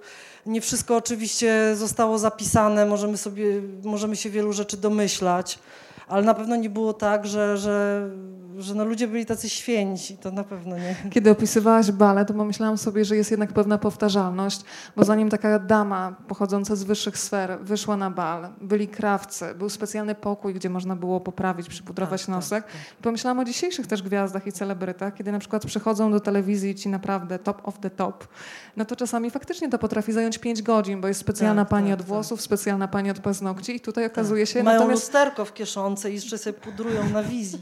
Można, oczywiście oczywiście, no. że tak, ale powiedz, jak wyglądały te stroje, bo ja byłam zaskoczona, że tak. można się nagle przebrać za nimfę wodną, albo za na przykład tak, za jakąś tak. niewolnicę. E, ta tak, fantazja była niesamowita. No, przebieranki były bardzo modne i ostatnio krążyło takie fantastyczne zdjęcie y, na Facebooku, to może tu Państwo widzieliście, e, kiedy takie świetne zdjęcie Piłsudskiego i Marii Curie Skłodowskiej. Ona przebrana za, za mężczyznę. No. To jest nieprawdziwe. No dobrze, ale, ale chciałam pokazać jako. Tak, ale chciałam, ale chciałam o tym wspomnieć, bo e, jakby e, wiele osób pamięta może to, jakby kojarzy to zdjęcie, więc jakby to było kompletnie modne, znaczy to było bardzo modne, tak? Mężczyźni nie mieli specjalnego oporu, żeby właśnie się przebrać, tak jak ten, no powiedzmy, no Piłsudski, tak mówię, Wojtku już tak, no ten, no ale ten pseudo Piłsudski, jak się przebrał, czy ta, czy ta właśnie pani przebrana za pana, no w ogóle jakby y, tradycja tych karnawałowych przebieranek sięga w zasadzie XVII wieku, tylko w XVII wieku to się przebierali y, no, bardziej ludzie z kręgów dworskich. Y, później ta przebieranka już docierała do tych warstw takich uboższych i zwykłych mieszczan. No, w XVIII wieku to już po prostu się przebierano bardzo, bardzo chętnie. E, no, noszono też maski, to też było bardzo popularne. W tej masce można było sobie pozwolić na dużo więcej niż, niż oczywiście bez maski. Król też się przebierał, e, lubił nosić maskę i wtedy, wtedy można było do niego zupełnie tak podejść jak do takiego zwykłego śmiertelnika i, i, i nawiązać z nim kontakt. Oczywiście jeśli było się w odpowiednim miejscu. Ale rzeczywiście w XIX wieku to był szał na te przebieranki niesamowity. Zresztą w ogóle karnawał to był to było jakieś pasmo niesamowitych e, imprez. To po prostu dzisiaj to się w głowie nie mieści. Naprawdę balowano przez trzy miesiące. E, no, no, kilka trzeba było imprez w tygodniu zaliczyć. Znaczy nie dość, że trzeba było samemu taką, taki bal Y, zrobić dla gości, no to się oczywiście ludzie odwiedzali, y, no i chodzono na takie bale już instytucjonalne. Oczywiście im, y, im bardziej taka znana czy bogata osoba organizowała ten bal, no to tym status społeczny był wyższy. Ale rzeczywiście no, zabawy były tak męczące, ja sobie nie wyobrażam po prostu, jak można było przeżyć ten, po prostu ten karnawał. Zaczyna się zabawa czas, z tyłu też. W tamtych czasach i, i, i właśnie ta fantazja była ogromna, no przebierano się w zasadzie za, też za postacie literackie, za muszkieterów, y, bo też były popularne y, powieści historyczne, czy za, za jakieś właśnie za, y, za postacie z, z Mm, ze starożytności, to też jakby starożytny Egipt był bardzo popularny. Możemy sobie dzisiaj wyobrazić też te, tych ludzi, jak oni musieli fantastycznie wyglądać, prawda? Ale mieli odwagę i fantazję. Dzisiaj tak, mam wrażenie, tak, że jest tak, trochę tak. deficytowo z tym towarem. No Taki tak, no dzisiaj jednak presja karnawału jest trochę mniejsza, chyba nie, nie ma tej, tego przymusu zabawy. No kiedyś to był też element takiego właśnie budowania relacji społecznych, no bo jeżeli się, mówiąc brzydko, zaliczyło kilka tych bali i tam się tańczyło z odpowiednimi osobami, no to też, no też było łatwiej po prostu załatwić różne sprawy, więc, więc po prostu bale były bardzo ważne. Te bileciki wizytowe, bileciki. gdzie się odnotowywało kolejnego tak. kandydata. Sylwia, tak. jestem bardzo ciekawa, bo prowadzisz nas przez romantyzm, przez młodą Polskę. Jesteśmy świadkami wojen napoleońskich. Bardzo ciekawie też na przykład oddajesz ten moment od euforii do rozczarowania, kiedy pojawiają się Francuzi w Warszawie. Tak, Z jednej tak. strony ogromne oczekiwania, potem rozczarowanie, kiedy Warszawa jest trochę traktowana jak taki magazyn, magazyn dla francuskiego dla wojska. wojska. Tak, tak. Zastanawiam się, co ciebie najbardziej zaskoczyło, kiedy grzebałaś w archiwach, bo to jest tak, że mamy jakąś wizję, masz ogromną wiedzę, ale zawsze trafia się na jakąś taką informację, która teoretycznie nie pasuje, a jednak coś się zdarzyło. Nie, no to tego było, tak, takich informacji było mnóstwo. Ja też tutaj nie chcę z siebie robić y, jakiejś osoby, która ma jak, jakieś naprawdę zaplecze historyczne. Ja też jakby pisząc tą książkę i robiąc ten research, ja się też uczyłam tego wszystkiego i, i, y, i dowiadywałam i w zasadzie no, mnóstwo rzeczy mnie po prostu zaskoczyło, właśnie począwszy od tego, tutaj co wspomniałaś, y, jakby wspomniałaś ten epizod, y, kiedy wojska francuskie tutaj przebywały, no to rzeczywiście było to dosyć zaskakujące, jak, jak, to, jak to wyglądało i też jak czczono tutaj, tutaj Napoleona, jak po prostu Warszawa jakby no, oddała wszystko. Ludzie po prostu otwierali drzwi przed tymi żołnierzami napoleońskimi, zapraszali ich do środka i po prostu w zasadzie każdy był dumny, jeżeli mógł, mógł ugościć takiego francuskiego żołnierza. To, to, to, było, to było niesamowite. No też jakby, mm, jeśli chodzi o romantyzm, to to, co mnie zaskoczyło, no to też takie bardzo mm, jakby to ująć, muszę powiedzieć, że to, co, to mnie zaskoczyło, analogia do dzisiejszych czasów, na przykład w romantyzmie, bo oczywiście pamiętamy, że no, ludzie generalnie żyli, byli skoncentrowani na uczuciach i, i, i jakby ta miłość była taka wiodąca w życiu i, i, żyli poezją i tak dalej. Natomiast oprócz tego wszystkiego, to, to rzeczywiście y, jakby to, co było najważniejsze, to, to, to była jednak moda, Moda i ten, ten lans, to jest brzydkie słowo, ale jednak poddawano się temu bardzo. Bardzo lubię ten moment, kiedy e, wieszczono zmierzch turniury, czyli tej poduszeczki, którą tak. się wsadzało pod suknię. Ty powiedziałeś, że wtedy się zawłaszczało po prostu całą przestrzeń. Jak się kobieta obróciła, to...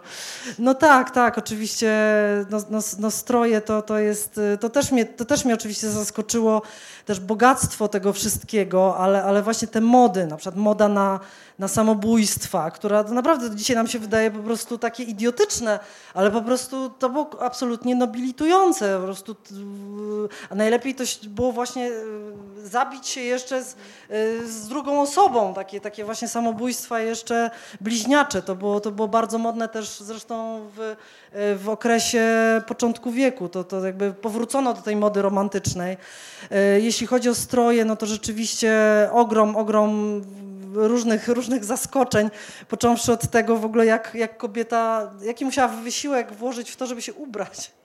Znaczy to, y, to jest niesamowite. XVII wiek pod tym względem jest niesamowity, bo w ogóle nie noszono bielizny na przykład, więc już nie, nie, chcę tutaj opowiadać o szczegółach, od, odsyłam do książki, ale no zdarzały się przeróżne niesamowite sytuacje, typu właśnie też chyba przytaczana przeze mnie, kiedy, kiedy jedna z pań Y, no tak, tak bardzo chciała uczestniczyć, przyglądać się obradom sejmowym, które się odbywały w Zamku Królewskim, y, że na takim balkoniku po prostu stała, wypatrywała właśnie na to, co się dzieje na sali sejmowej i w pewnym momencie ten balkonik się załamał. No i ta pani tak wpadła nogami, po prostu przebiła sufit. Y, wpadła, Scena wpadła filmowa. w dół, no i po prostu wszyscy panowie posłowie, jak popatrzyli w górę, no to zobaczyli, no jakby wiadomo co. I to, to jakby było to tak, tak, wzbudziło to tak wielkie poruszenie, że naprawdę w kronikach się zachowało nawet pamiętnikarze tacy bardzo poważni, no, Radziwił o tym pisał. Takie, takie to po prostu, e, takie wielkie poruszenie to wywołało, że zobaczono, co ma ta kobieta pod spódnicami, czyli nic, no, że nic nie ma generalnie. Ale rzeczywiście takich zaskoczeń było, było bardzo dużo. W zasadzie e, cała ta Warszawa XVII-wieczna to jest jedno wielkie zaskoczenie.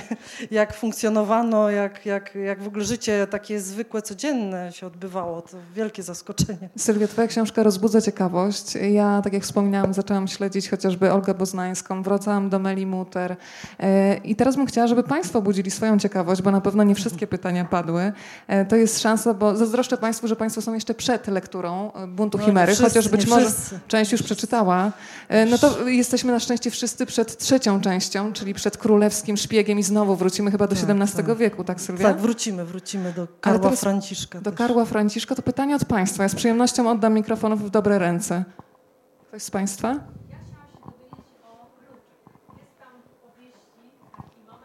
Nie, słyszę, słyszę. Jest jakiś skarb potem u Was I mam pytanie, czy w takim razie, no na pewno, tak, w trzecim tomie rozumiem, że się dowiemy o tym Dowiemy skarbie. się, tak, tak. Do, do, do. Znaczy nie chciałam, żeby odpowiedź była tak krótka, ale, ale się. generalnie tak, tak, zapewniam, że ta, że ta zagadka zostanie, zostanie rozwiązana już, już, że tak powiem, już etap dotyczy, znaczy fragment dotyczący klucza został napisany, także, także tak, tak, okaże się, co to tam było i, i co się z tym stało, także już e, niedługo. Skoro padła informacja o trzecim tomie, na który też oczywiście czekam, bo przeczytałam całość, e, to pytanie kiedy? No, że tak powiem, książka się pisze. Mniej no, więcej, mniej więcej. Nie, nie wiem, no, nie wiem, czy jest szansa jeszcze na koniec tego roku. To jest tutaj tak. Tu mi pani, moja, moja serdeczna pani, tak, znajoma z wydawnictwa, pani moja redaktorka mówi, że tak, że No generalnie, no oczywiście jeżeli napiszę, ale no, no staram się. To ja mam- Postaram się, tak. To mam jeszcze pytanie o e, Tak. ciekawe rzeczy w tej powieści, to znaczy przepisy. Ach, które to jest kulinariach. przepisy tak, kulinarne, tak, ale nie tylko kulinarne, przepisy dotyczące powiedzmy afrodyzjaków, urody. Skąd to czerpałaś? No, no, szukałam, szukałam takich ciekawostek, bo, bo generalnie jakby oprócz tej takiej, za, przepraszam za wyrażenie kolokwialne, twardej historii, no szukałam takich właśnie mm, ciekawostek, czy, czy y, po prostu informacji o, o codziennym życiu i, i dotarłam do, do przeróżnych y, ciekawych rzeczy, y, do takich właśnie cytowanych w książce y, takich przewodni, nie, nie przewodników, tylko poradników urody, XIX-wiecznych. Jeśli chodzi o XVIII wiek, też znalazłam troszeczkę takich różnych porad e, dotyczących urody. To bardziej już musiałam sięgać do, e, do, do francuskojęzycznych, bo, bo jeśli chodzi o te polskie źródła, to się mniej zachowało. Podobnie jeśli chodzi o XVII wiek. Chociaż no, no szukałam w przeróżnych, w przeróżnych źródłach i coś tam zawsze byłam w stanie e, znaleźć właśnie jakieś niesamowite przepisy. Natomiast jak Państwo pamiętacie, na przykład strasznym utrapieniem e, w, w, w Polsce takiej e, sarmackiej to były kołtuny, prawda? To był po prostu ten kołtun szlachecki, to, to co jakby co weszło do naszego codziennego języka, to była naprawdę taka zmora, że oczywiście szlachcicy, y, większość szlachty uważała, że ścięcie kołtuna będzie oznaczało śmierć, więc w ogóle za nic w świecie nie dawali sobie obciąć tych kołtunów. No więc trzeba było wymyślać jakieś mikstury magiczne. No i pani, by- były takie panie, które, które miały przepisy na magiczne mikstury, które prostowały kołtuny, no i po prostu zbijały, zbijały majątek na tym, no bo obciąć nie było można. Więc oczywiście głównie to zielarstwo, ja też sięgałam do jakichś zielników starych. Yy, Zachowała się, oczywiście mamy Nowe Ateny e, e, Chmielewskiego, e, XVIII-wieczną encyklopedię, no ta, tam jest po prostu taka ilość niewiarygodnych przepisów, e, tudzież porad na to, jak wygnać demona, albo, albo jak, jak, nie wiem, demona zaprosić gdzieś, albo jak, jak po prostu właśnie y, uważać y, miksturę, która ten kołtun przysłowiowy, roz, no to, to- jest bardzo ciekawe, sporo, sporo tego jest. E, Poza tym takie właśnie poradniki dotyczące urody XIX-wieczne. Tutaj e, Weronika miała taki fantastyczny film nakręcony, to może widzieliście Państwo na Facebooku, czytała fragment właśnie dotyczący przepisu, jak, jak nie schudnąć poradnik jak nie schudnąć, więc były fantastyczne porady, że generalnie właśnie trzeba, trzeba e, jak najmniej oczywiście się ruszać. E, Tak, tak, natomiast leżeć i nie mieć problemów, to była taka główna porada, więc po prostu tak, tak, filiżanka czekolady oczywiście tak, od rana, co chwila, ale, ale po prostu te przepisy też uświadamiają jakby niesamowite realia, czyli, czyli akurat ten, ten, ten przepis jak, jak, nie, jak nie schudnąć, no on był popularny w epoce, kiedy, kiedy właśnie no, no, w- no w cenie było jednak to takie zdrowie fizyczne. I tutaj no widać, że te panie się stosowały mocno do tego, Y, ale, ale też y, sięgałam trochę do przepisów takiej kuchni staropolskiej, Y, Sporo muzeum w Wilanowie wydaje przeróżnych tego, tego typu mm, książek i, to, jest, to jest świetne.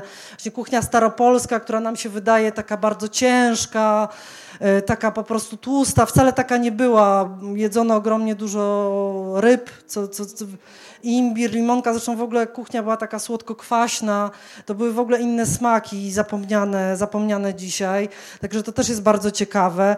No i takie przepisy też już bardziej prozaiczne, znaczy prozaiczne, nawet nie to, że prozaiczne, tylko takie bardziej, z którymi jesteśmy się w stanie zidentyfikować, jakieś właśnie baby z 96 jaj, to, to takie już może bardziej na te czasy, ale tu mnie właśnie moja serdeczna przyjaciółka mnie poratowała, bo dała mi taką starą książkę kucharską, y, która nie, nie miała pierwszej strony i na początku nie wiedziałyśmy, co to za książka, ale mi się udało mm, y, jakby zidentyfikować i to, to książka, która wyszła w Warszawie, właśnie Kuchnia Warszawska, wydana jeszcze przed pierwszą wojną światową. Też są fantastyczne przepisy na różne takie smakołyki warszawskie, których których w ogóle nigdzie, nigdzie nie ma. Nikt. Nawet miałam taką ambicję w te święta wielkanocne, żeby zrobić mazurek warszawski, ale poległam niestety. Może innym razem, bo wydał mi się jakiś taki pracochłonny, że...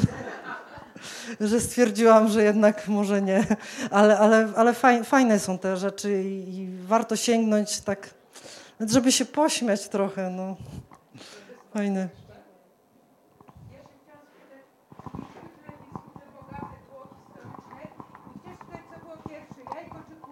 Na ile, ty, na ile ty tworzyłaś twoje postacie, y, dostosowując je do faktów historycznych, uh -huh. czy, czy no fakty historyczne odwrotnie?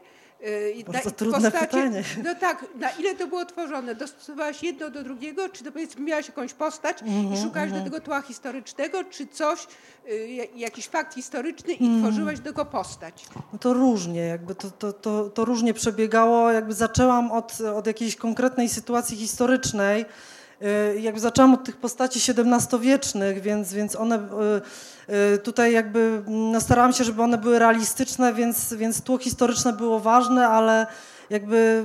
Pomocnicze, tak? Pomocnicze, Pomocnicze, tak. Najpierw, były, najpierw chciałam, żeby te postacie były w miarę barwne, więc powstało, powstał pomysł tego Karła Franciszka, też częściowo troszeczkę wzorowany na, na takiej autentycznej, historycznej postaci, na hrabim Boru Właskim. To był taki XVIII-wieczny hrabia Karzełek, który zrobił ogromną karierę e, w Wielkiej Brytanii.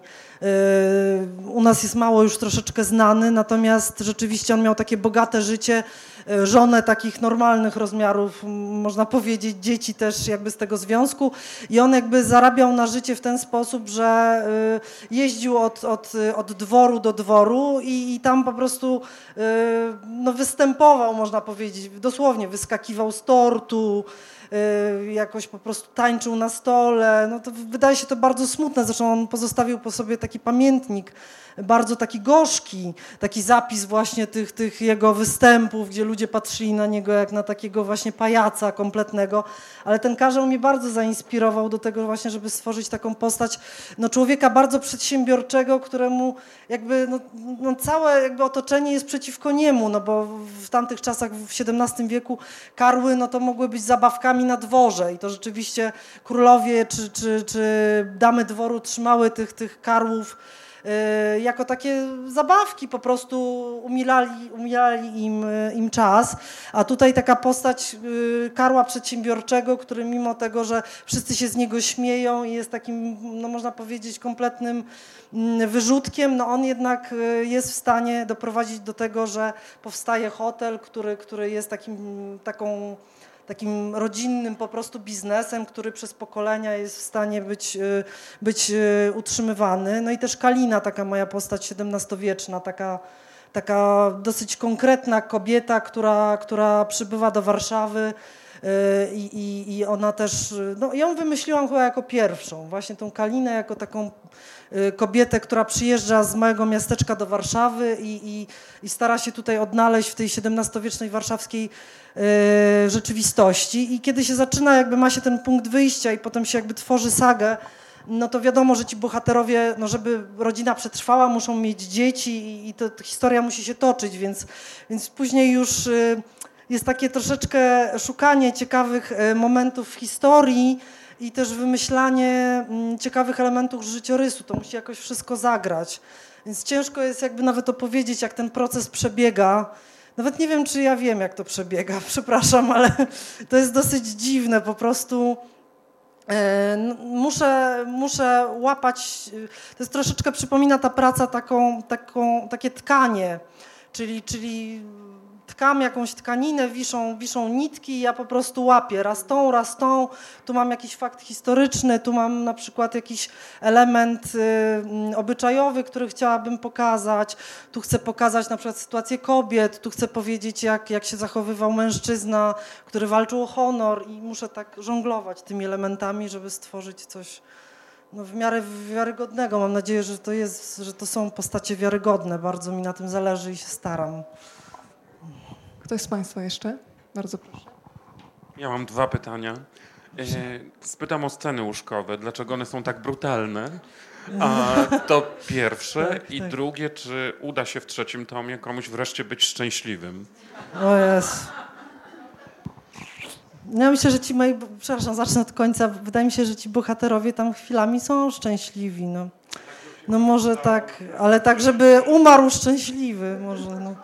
E, nie, no myślę, że tak, tak. E, jakby wiele, wiele tych życiorysów jest jakby niezakończonych, bo mm, w trzecim tomie poznamy dalsze dzieje e, jakby tych bohaterów, których poznaliśmy na początku, czyli tej Eleonory Żmijewskiej, właśnie Karła Franciszka. Ja też absolutnie nie chcę, żeby oni wszyscy tak strasznie cierpieli. No, akurat może te postacie takie XIX-wieczne no, trochę zaznały więcej, więcej cierpienia, ale ale też chciałam, żeby po prostu ich losy były zgodne po prostu z realiami epoki i jeśli pokazuję właśnie osobę, która się wyłamuje ze schematów społecznych, no to jakby nie, nie widzę dla niej jakby happy endu specjalnego. Znaczy tu nie mówię o może zakończeniu życia, ale, ale na pewno to, to ten los musiał być trudny, bo, bo po prostu takie, takie były losy tych, tych ludzi, artystów czy, czy yy, czy po prostu osób, które, które się wyłamywały z konwenansów.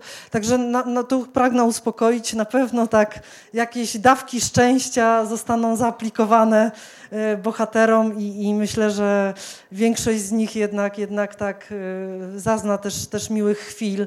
Poza tym ich losy są troszeczkę odzwierciedleniem no, historii też miasta, bo, bo tak jak historia Warszawy właśnie przebiega jako taka sinusoida, tak? to są wzloty i upadki. No, wiedzie się bardzo dobrze, e, potem następuje jakiś, jak, no, no, jakaś, jakaś katastrofa, mm, jest lepiej, raz lepiej, raz gorzej i, i no myślę, że tak też ludzkie życie wygląda, że mniej więcej no przeplatają nam się te, te, te rzeczy dobre ze złymi, więc ja też tak staram się dawkować tym moim bohaterom e, trochę, trochę cierpienia, trochę szczęścia, no tak żeby było wiarygodnie.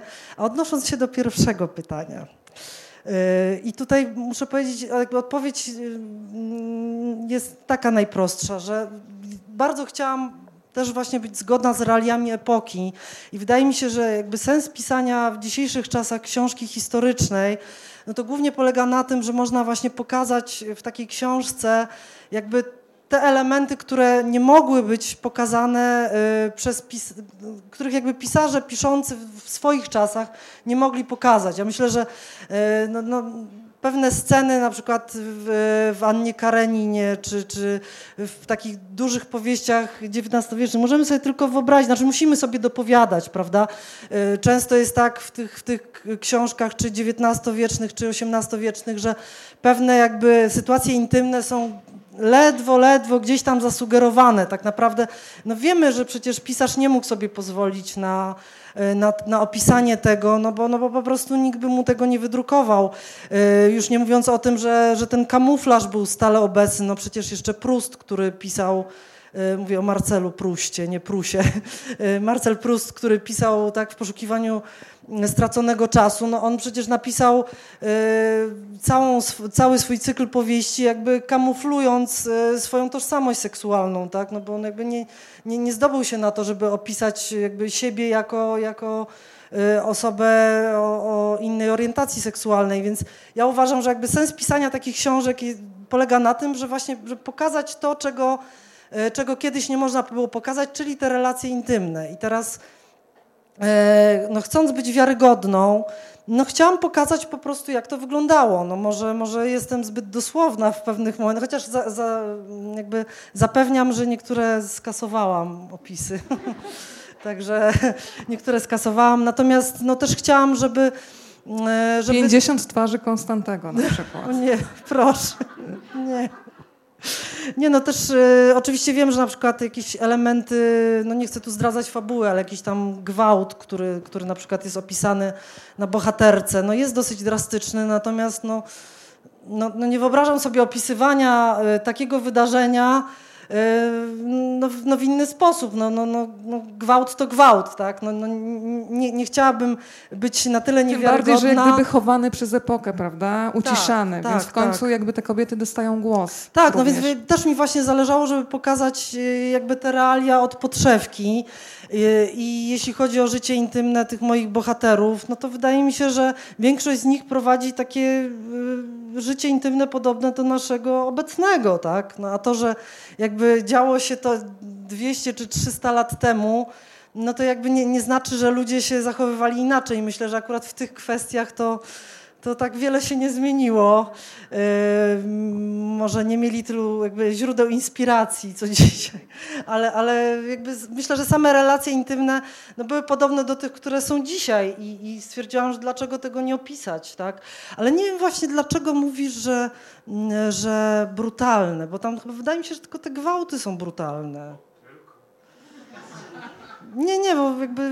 Zaraz wejdziemy w głęboką Inne- dyskusję, co inne- dla kogo oznacza perwersję Eee, albo brutalność. Zaczynam się bać. Znaczy tak, no, można się oczywiście zastanawiać nad, nad jakby konfiguracją tych osób, które tam się łączą w pary. Konfigurację to też Bo- jest niebezpieczne no słowo. i tutaj właśnie też y, chciałam być po prostu zgodna z, zgodna z epoką, bo y, myślę, że nawiązujesz tutaj do tej pary z okresu romantycznego, która powiedzmy jest taka dosyć kontrowersyjna, ale nie z, uwagi na to, co robią, tylko z uwagi na to, kim są. Ale to, to, ym, to jest po prostu też element rzeczywistości, którą chciałam pokazać, bo nie chcę zdradzać jakby o co chodzi, nie chcę tu Państwu psuć, nie wiem, no, przyjemności lektury. E, ale, ale, ale po prostu takie związki, które pokazałam, no też nawiązuje tutaj właśnie do tej mody. One były po prostu modne. To też Byron na przykład był w takim związku. E, I to po prostu, e, to, był, to było traktowane jako taki trochę wyższy poziom wtajemniczenia. No dzisiaj, no dzisiaj, byśmy, dzisiaj byśmy powiedzieli, że to jest kompletne złamanie tabu, natomiast jakby realia kiedyś były troszeczkę inne. No, b- tak jak w XVII wieku na przykład nie mógł poślubić, e, nie mógł poślubić mężczyzna siostry zmarłej żony, bo to było uważane za po prostu E, no to, to było tabu, tak? No dzisiaj nam się to wydaje no, dosyć śmieszne, no jakie to kazirodztwo, tak?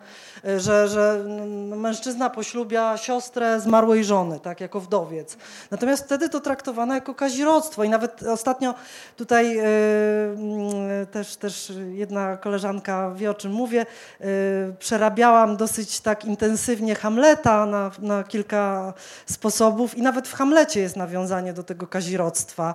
Czyli, czyli to tak, właśnie tak traktowanego, że, że to był związek, związek właśnie mężczyzny z siostrą swojej zmarłej żony, więc jakby te rzeczy się zmieniały, więc myślę, że to, co nas dzisiaj nawet szokuje, mimo że nam się wydaje, że jesteśmy tacy otwarci, to się może okazać e, no, nie, nie, niekoniecznie właśnie mm, nowoczesne w zderzeniu z jakąś tam modą e, z epoki romantycznej. Znaczy romantyzm to była w ogóle właśnie taki czas, kiedy sobie ludzie pozwalali na dużo więcej, wbrew pozorom, bo po prostu emocje były najważniejsze. Uczucie to, to było po prostu... Uczucie jakby rządziło y, całym życiem i, i jakby nic się nie liczyło, żadne bariery, żadne, żadne konwenanse, po prostu robiono no, dziwne, dziwne rzeczy, także... Jeżeli chodzi o uczucie, to dla mnie najważniejsze jest to, że uczucie i twoje serce czuć w tej książce. Drodzy Państwo, bardzo dziękuję za dzisiejsze spotkanie i mam wrażenie, że wszyscy będziemy chcieli ponownie uruchomić wehikuł czasu przy okazji trzeciej książki Sylwii Ziętek, Królewski Szpieg. Czekamy, a teraz w imieniu jeszcze wydawnictwa WAB chciałam Państwa zaprosić na taki toast, żebyśmy wznieśli lampką wina E, i myślę, że jako toast to będzie chyba za siłę i konsekwencje, żeby jak najszybciej ten Królewski Szpieg tutaj się pojawił i żebyśmy miały okazję do Dziękuję. kolejnej No, Jak rozmowy. Wiadomo, wino bardzo pomaga w konsekwencji, tak. Dziękuję bardzo. Dziękuję serdecznie. Zapraszam też Państwa teraz do Sylwii, żeby mieć pamiątkę z dzisiejszego spotkania. Przypomnę, 124 lata temu mi Podkowiński w ja Zachęcie, a dzisiaj my, więc można w książce mieć Przepraszam, czy ja mogę pamiątkę. jeszcze pro- poprosić Państwa, mogę zrobić zdjęcie, tak z, z, tak z tej perspektywy. Nie będę żadnych Insta Stories robiła. Tak, ale właśnie tu jest to światło takie. Ja może, o, spróbuję, przepraszam. Także nie mówię, żeby się uśmiechać, ale... O, nie, nie, ciebie już nie, nie, Weronika nie obejmie, przykro mi. Zrobię tak na, na raty, o. O,